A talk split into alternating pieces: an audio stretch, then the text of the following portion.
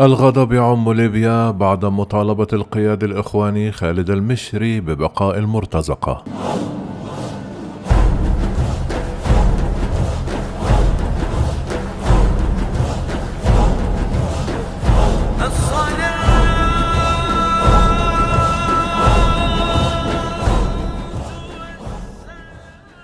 موجة من الغضب اجتاحت مدن وسط ليبيا وبلورت موقف الشعب من الوجود التركي بعد مطالبة القيادي الإخواني خالد المشري ببقاء المرتزقة الأتراك وقام مواطنون ليبيون في المنطقة الشرقية ووسط ليبيا بلصق صور الإخوان خالد البشري رئيس ما يعرف بالمجلس الأعلى للدولة والرئيس التركي رجب طيب أردوغان في الطرقات والسير عليها بالسيارات وسط احتجاج واسع ضد الوجود التركي.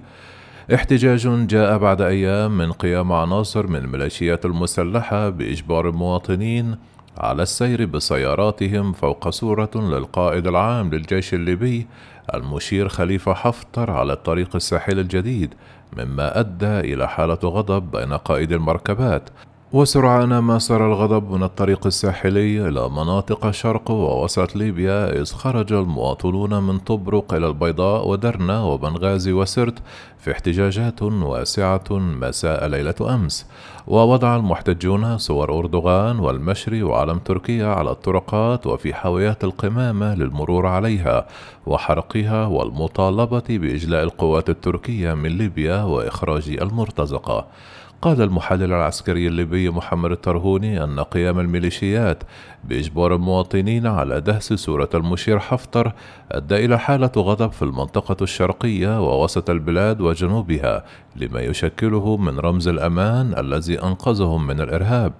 كما أضاف أن الإخواني خالد المشري والميليشيات أصحاب الأفكار المتطرفة والأجندات الخارجية لا يريدون لليبيا أن تنعم بالاستقرار.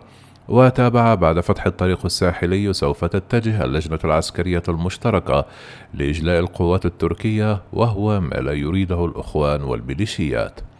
واعتبر المحلل السياسي أن حفتر هو رمز للمؤسسة العسكرية التي أعادت الأمن والأمان إلى البلاد بعد انتشار الميليشيات وتهديد المواطنين وابتزازهم وقتل البعض واغتيال الشرفاء.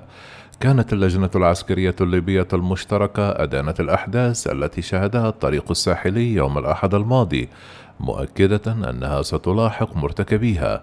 وفي أول رد على تصرفات الميليشيات أكد المشير حفتر في كلمة مسجلة بثتها القيادة العامة للجيش الليبي أن القوات المسلحة حريصة على أن يظل مسار السلام الخيار الاستراتيجي لمعالجة القضايا العالقة إلا أنه أوضح أن بلوغ السلام الشامل الذي يطمح إليه الليبيون لن يتحقق ما لم تغادر جميع القوات الأجنبية والمرتزقة من ليبيا بشكل عاجل وغير مشروط.